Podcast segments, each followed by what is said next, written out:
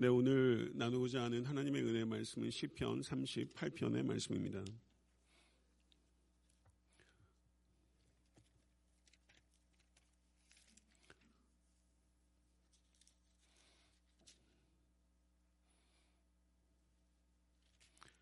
시편 38편의 말씀 교독하도록 하겠습니다. 제가 먼저 읽겠습니다. 여호와여 주의 노하심으로 나를 책망하지 마시고 주의 분노하심으로 나를 징계하지 마소서. 주의 화살이 나를 찌르고 주의 손이 나를 심히 누르시나이다. 주의 진노로 말미암아 내 살에 성한 곳이 없사오며 나의 죄로 말미암아 내 뼈에 평안함이 없나이다. 내 죄악이 내 머리에 넘쳐서 무거운 짐 같으니 내가 감당할 수 없나이다. 내 상처가 썩어 악취가 나오니 내가 우매한 까닭이로다. 내가 아프고 심히 구부러졌으며 종일토록 슬픔 중에 다니나이다. 내 허리가 열기가 가득하고 내 살에 성한 곳이 없나이다. 내가 피곤하고 심히 상하였음에 마음이 불안하여 신음하나이다.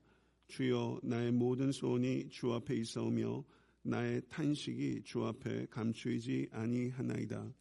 내 심장이 뛰고 내 기력이 쇠하여 내 눈의 빛도 나를 떠나나이다. 내가 사랑하는 자와 내 친구들이 내 상처를 멀리하고 내 친척들도 멀리 섰나이다. 내 생명을 찾는 자가 올무를 놓고 나를 헤아리는 자가 괴악한 말을 말하며 종일토록 음모를 꾸미도다. 나는 못 듣는 자같이 듣지 아니하고 말 못하는 자같이 입을 열지 아니하오니 나는 듣지 못하는 자 같아서 내 입에는 반박할 말이 없나이다. 여호와여 내가 주를 바라사오니 내 주 하나님이 내게 응답하시리로다. 내가 말하기를 두렵건대 그들이 나 때문에 기뻐하며 내가 실족할 때에 나를 향하여 스스로 교만할까 하였나이다. 내가 넘어지게 되었고 나의 근심이 항상 내 앞에 있사오니 내 죄악을 아뢰고 내 죄를 슬퍼함이니이다. 내 원수가 활발하며 강하고 부당하게 나를 미워하는 자가 많으며 또 악으로 선을 대신하는 자들이 내가 선을 따른다는 것 때문에 나를 대적하나이다. 여호와여 나를 버리지 마소서. 나의 하나님이여 나를 멀리하지 마소서. 속히 나를 도우소서. 주 나의 구원이시여. 아멘. 하나님의 말씀입니다. 네, 시편 38편은 지금 같이 교독하신 바와 같이 시편 기자가 질병에 걸렸을 때 자신을 도와줄 것을 하나님 앞에 간구하는 탄원시입니다. 그리고 시편 기자는 이 질병의 원인이 자신의 죄로 말미암은 것을 인정하고 있기 때문에 이 시의 장르는 회개시이기도 합니다. 아, 시편 150편 가운데 대표적인 회개시가 한 6편 정도 있는데 여태까지 앞에 강의한 시편 중엔 6편, 32편, 그리고 오늘 본 말씀 38편 이 회개 시입니다. 아, 시편의 회개의 시들 특별히 많이 읽으시고 낭독하시고 낭송하셔서 우리가 깊은 회개 가운데 더 들어갈 수 있게 되기를 간절히 바랍니다. 아, 특별히 한 해 마지막 토요 새벽 예배 본문이 회개 시인 것은 제 자신에게도 의미가 있다고 생각합니다. 여러분에게도 이것이 의미 있는 시편이 될 수 있기를 간절히 바라고 한 해를 마감하면서 더욱더 깊고 맑은 회개 가운데 하나님과의 관계가 더욱더 가까워진 축복이 여러분과 저에게 임할 수 있게 되기를 간절히 축원합니다. 시인은 자신의 죄를 고백하고 여호와 하나님의 구원을 간구하면서 자신의 믿음이 참된 믿음이라는 것을 나타내고 있습니다. 그리고 시편은 교회 전통 가운데서 사순절의 참회의 시로 어, 사용되어 왔던 시입니다. 내 시편의 특징은 병든 자들의 고통스러운 몸과 마음의 상태를 매우 사실적으로 깊이 있게 관찰하고 묘사하고 있다는 것입니다. 그러나 시편을 통해서 우리가 이 시편 기자가 구체적으로 어떤 병인지를 파악하기는 어렵습니다. 그래서 우리는 일반적인 언어로 이 질병에 걸린 상태를 깊이 있게 사실적으로 묘사한 이 시편을 통해서 병 가운데 있는 성도들이 이 시편을 나의 시편으로 받아들이고 기도하는데 오히려 매우 적절한 언어를 이 시편 안에서 발견할 수 있는 유익을 얻게 되는 것입니다. 이 시편은 크게 네 부분으로 나눠져 있습니다. 1절은 하나님의 진노를 거두어 달라라고 간구하고 있습니다. 2절부터 10절은 자신의 질병을 상세하게 묘사합니다. 그리고 11절부터 20절은 자신의 질병에 대한 사람들의 반응을 묘사합니다. 그리고 21절과 22절은 다시 한번 하나님의 구원을 간구하는 것으로 이 시편을 마감하고 있습니다. 하나님의 진노를 거두어 주십시오. 라는 간구로 시작해서 하나님이여 구원해 주시옵소서라는 간구로 이 시편이 맺어지고 있는 것입니다. 1절을 한번 보시겠습니다. 1절은 여호와여 주의 노하심으로 나를 책망하지 마시고 주의 분노하심으로 나를 징계하지 마소서라고 간구하고 있습니다. 그런데 이 시편은 시편 6편 1절과 대동소이합니다. 시편 6편 1절은 여호와여 주의 진노로 나를 책망하지 마시오며 지의 진노로 나를 징계하지 마소서 거의 동어 반복이라고 할 수 있을 정도로 시편 6편 1절과 시편 38편 1절은 대동소이합니다. 근데 차이가 있습니다. 6편을 자세히 읽어보면 6편의 시편 기자는 자신의 질병이 자신의 죄로 말미암았다라고 말하지 않습니다. 그래서 그 질병의 원인이 죄인지 아닌지에 대해서 사실은 분명하게 알 수 없습니다. 그래서인지 시편 6편은 죄라든가 용서에 대한 언급이 없습니다.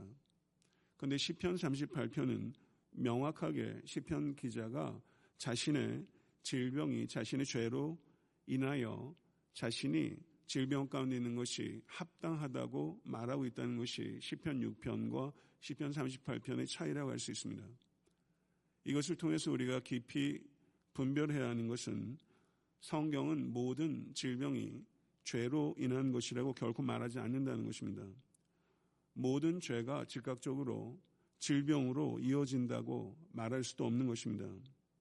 그렇기 때문에 우리가 깊이 주의해야 되는 것은 질병으로 고난 당하는 사람들을 마치 죄로 인한 것인 것처럼 비난해서 그 고통이 더 심화되도록 낙심시켜서는 결코 안 될 것입니다.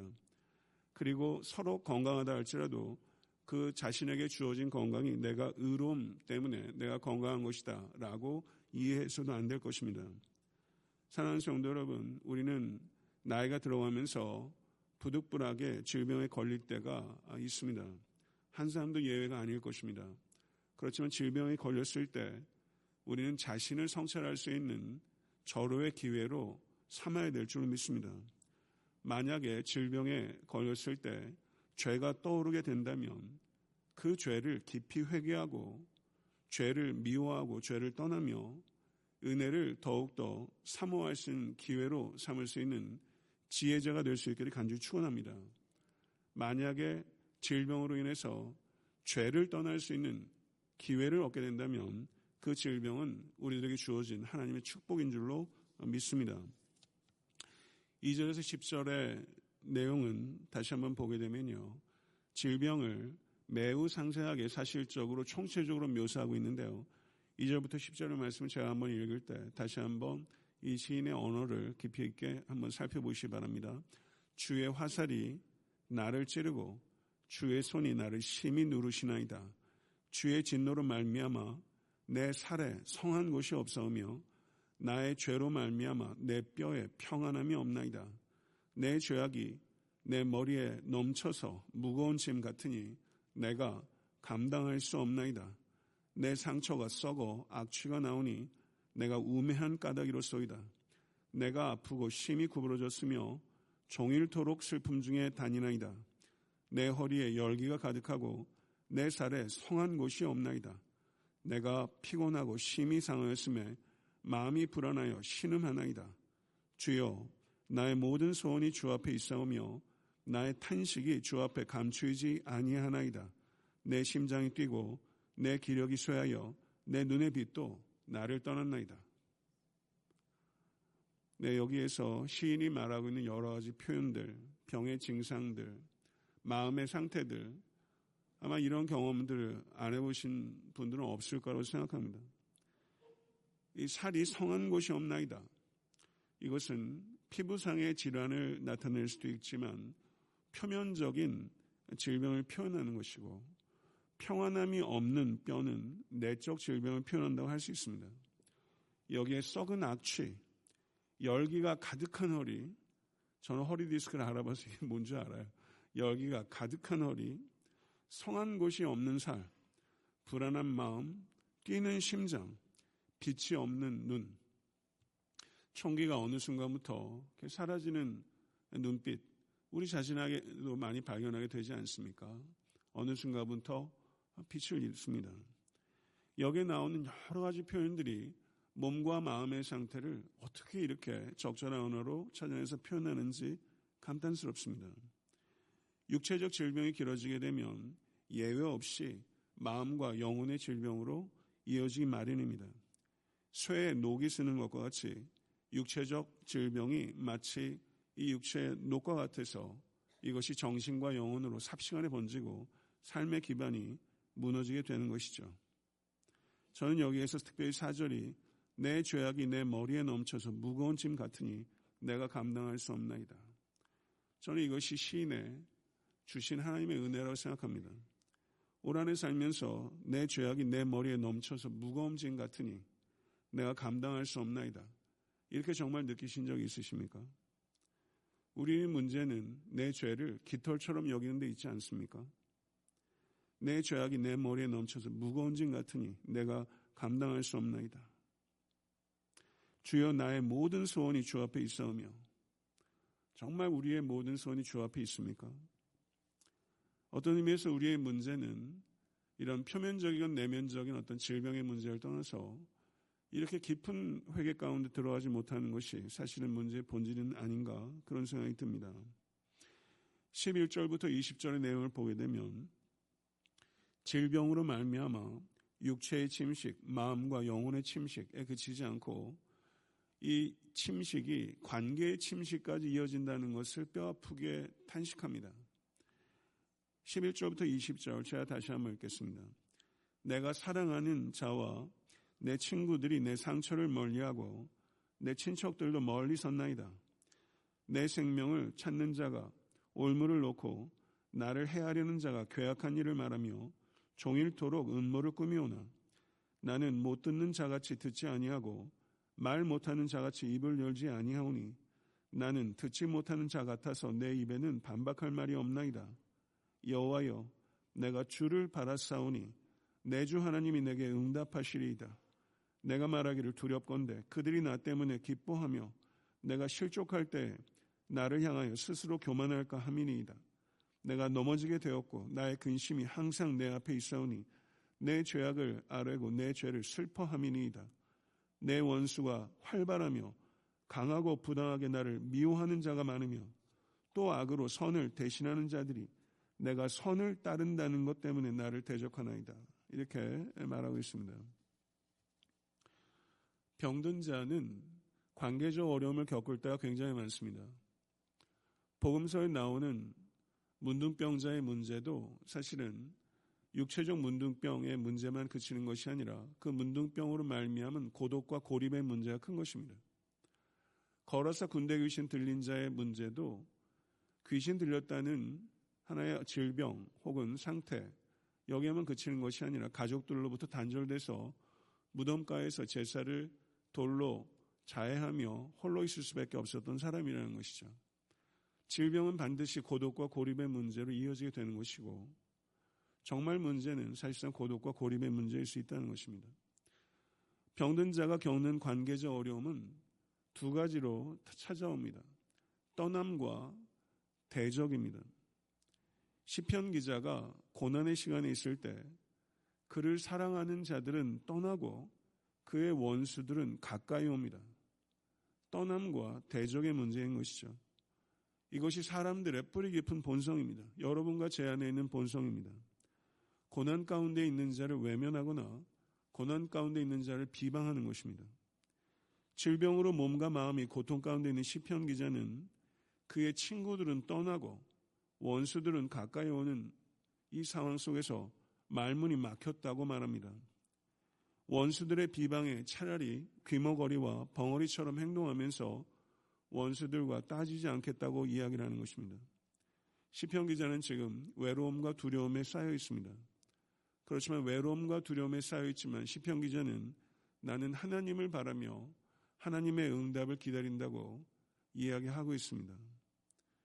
사랑하는 성도 여러분, 이 시편을 통해서 우리는 타인이 고난 가운데 있을 때 그 고난의 원인이 무엇이든지 간에 성도 여러분 그 고난을 외면하거나 한편으로는 타인의 고난을 즐겨서는 안 될 것입니다. 이와 같은 악한 본성이 우리 가운데 있다는 것을 우리가 깊이 발견하고 그 악한 본성을 성령의 힘을 의지해서 뽑아낼 수 있는 축복이 여러분과 저에게 있을 수 있게 되기를 바랍니다. 21절과 22절은 하나님의 도우심에 대한 마지막 호소입니다. 21절과 22절 우리 같이 한번 읽어보겠습니다. 여호와여 나를 버리지 마소서. 나의 하나님이여 나를 멀리하지 마소서. 속히 나를 도우소서. 주 나의 구원이시여. 아멘. 여호와여 나를 버리지 마소서. 나의 하나님이여 나를 멀리하지 마소서. 속히 나를 도우소서. 주 나의 구원이시여. 아멘. 속히 나를 도우소서. Help me Lord 누가 얘기했죠? 마태복음 15장에 가나 가나안 여인 귀신 들린 그 여인이 주여 나를 불쌍히 여기소서 주여 나를 도우소서 그렇게 기도했죠. 경건한 유대인의 기도를 가나안 여인이 드렸던 것을 우리가 알 수 있습니다. 성도는 말씀을 정리하고자 합니다. 악인은 누구이며 의인은 누구입니까? 악인은 죄를 짓는 자이며 의인은 죄를 안 짓는 자입니까? 성경 그렇게 말하지 않습니다. 의인도 죄를 짓습니다. 의인은 죄에 대하여 더 민감하게 인식하며 더 치열하게 회개하는 사람이 의인인 것입니다. 히브리서 10장 22절은 우리가 마음의 뿌림을 받아 악한 양심으로부터 벗어나고 몸은 맑은 물로 시춤을 받았으니 참 마음과 온전한 믿음으로 하나님께 나아가자 이렇게 말했습니다. 참 마음과 온전한 믿음으로 하나님께 나아가며 죄로 인한 갈등이 더욱더 깊어져서 오호라 나는 공고한 자로다 라고 죄에 대해서 아파하고 그리고 그 죄를 떠날 수 있는 은혜가 우리 모두에게 임할 수 있게 간절히 축원합니다. 사랑하는 성도 여러분, 올 한해도 회개의 기도를 들으셨을 것이 생각합니다. 그렇지만 분명히 기억하십시오. 어느 누구도 충분히 회개할 수 없습니다. 그거는 불가능합니다. 왜 충분히 회개할 수 없는지 아십니까? 내 죄의 심각성을 하나님께서 보시는 만큼 내 죄를 바라볼 수 있는 인간은 없기 때문입니다. 그렇기 때문에 우리의 회개는 미흡한 것입니다. 한 해를 마무리하면서 우리가 찾아내야 되는 죄는 타인의 죄가 아니라 나의 죄입니다. 나의 죄를 통해하는 데서 시작돼야 될 줄 믿습니다. 그리고 극악한 죄라도 용서하시는 하나님의 극진하신 은혜를 더욱더 덧입으시는 모든 권속 되실 수 있게 되기를 간절히 축원합니다. 죄에 대해서 간과하거나 죄에 대해서 미화함으로 나의 죄를 해결할 수 있는 것이 아니라 하나님 앞에 정직하게 가져옴으로 죄짐을 벗게 되는 것입니다. 내성마비 시인인 성명의 시인이 회개를 영혼의 배설이라고 표현했습니다. 뭐라고 말했냐면요. 사람은 누구나 배설을 해야 하고 제대로 배설을 못하면 큰 병이 된다는 사실을 다시 한번 깨닫습니다. 그리고 영혼의 배설은 회개이며 회개를 못하면 큰 죄에 눌려 멸망에 이른다는 원리를 깨닫습니다. 이렇게 말했습니다. 회개는 영혼의 배설입니다. 성도 여러분, 진정한 회개 없이 빠져나갈 생각을 해서는 안 될 것입니다. 한 해를 마감하면서 회개 없이 마무리할 수 없습니다. 회개하지 않으면 필요하지 않은 고통을 더 받게 될 것입니다. 하나님은 인자하십니다. 하나님의 인자하심은 우리가 죄를 짓는 핑계거리를 주시기 위한 것이 아닙니다. 우리가 죄를 회개할 수 있도록 시간을 주시기 위한 것인 줄로 믿습니다. 우리가 우리의 죄를 덮지 않으면 하나님께서는 우리의 죄를 덮어주십니다. 죄를 고백하는 것이 축복된 삶을 살아가는 길인 줄로 믿습니다. 그래서 죄를 고백하는 것이 곧 축복된 삶이기 때문에 죄를 고백하는 것이 영적 지혜인 것입니다. 회개가 곧 성도의 지혜입니다. 그러므로 우리 모두는 한 해를 마감하면서 후회하지 말고 회개해야 될 줄 믿습니다. 내일로 미뤄서는 안 되는 것이 바로 오늘 회개하는 것인 줄로 믿습니다. 그래서 오늘 특별히 여러분과 제가 한 해를 되돌아보면서 어, 깊이 회개 가운데 나아가서 새해를 은혜 가운데 새로운 10년과 마음으로 출발할 수 있게 되기를 간절히 소원합니다.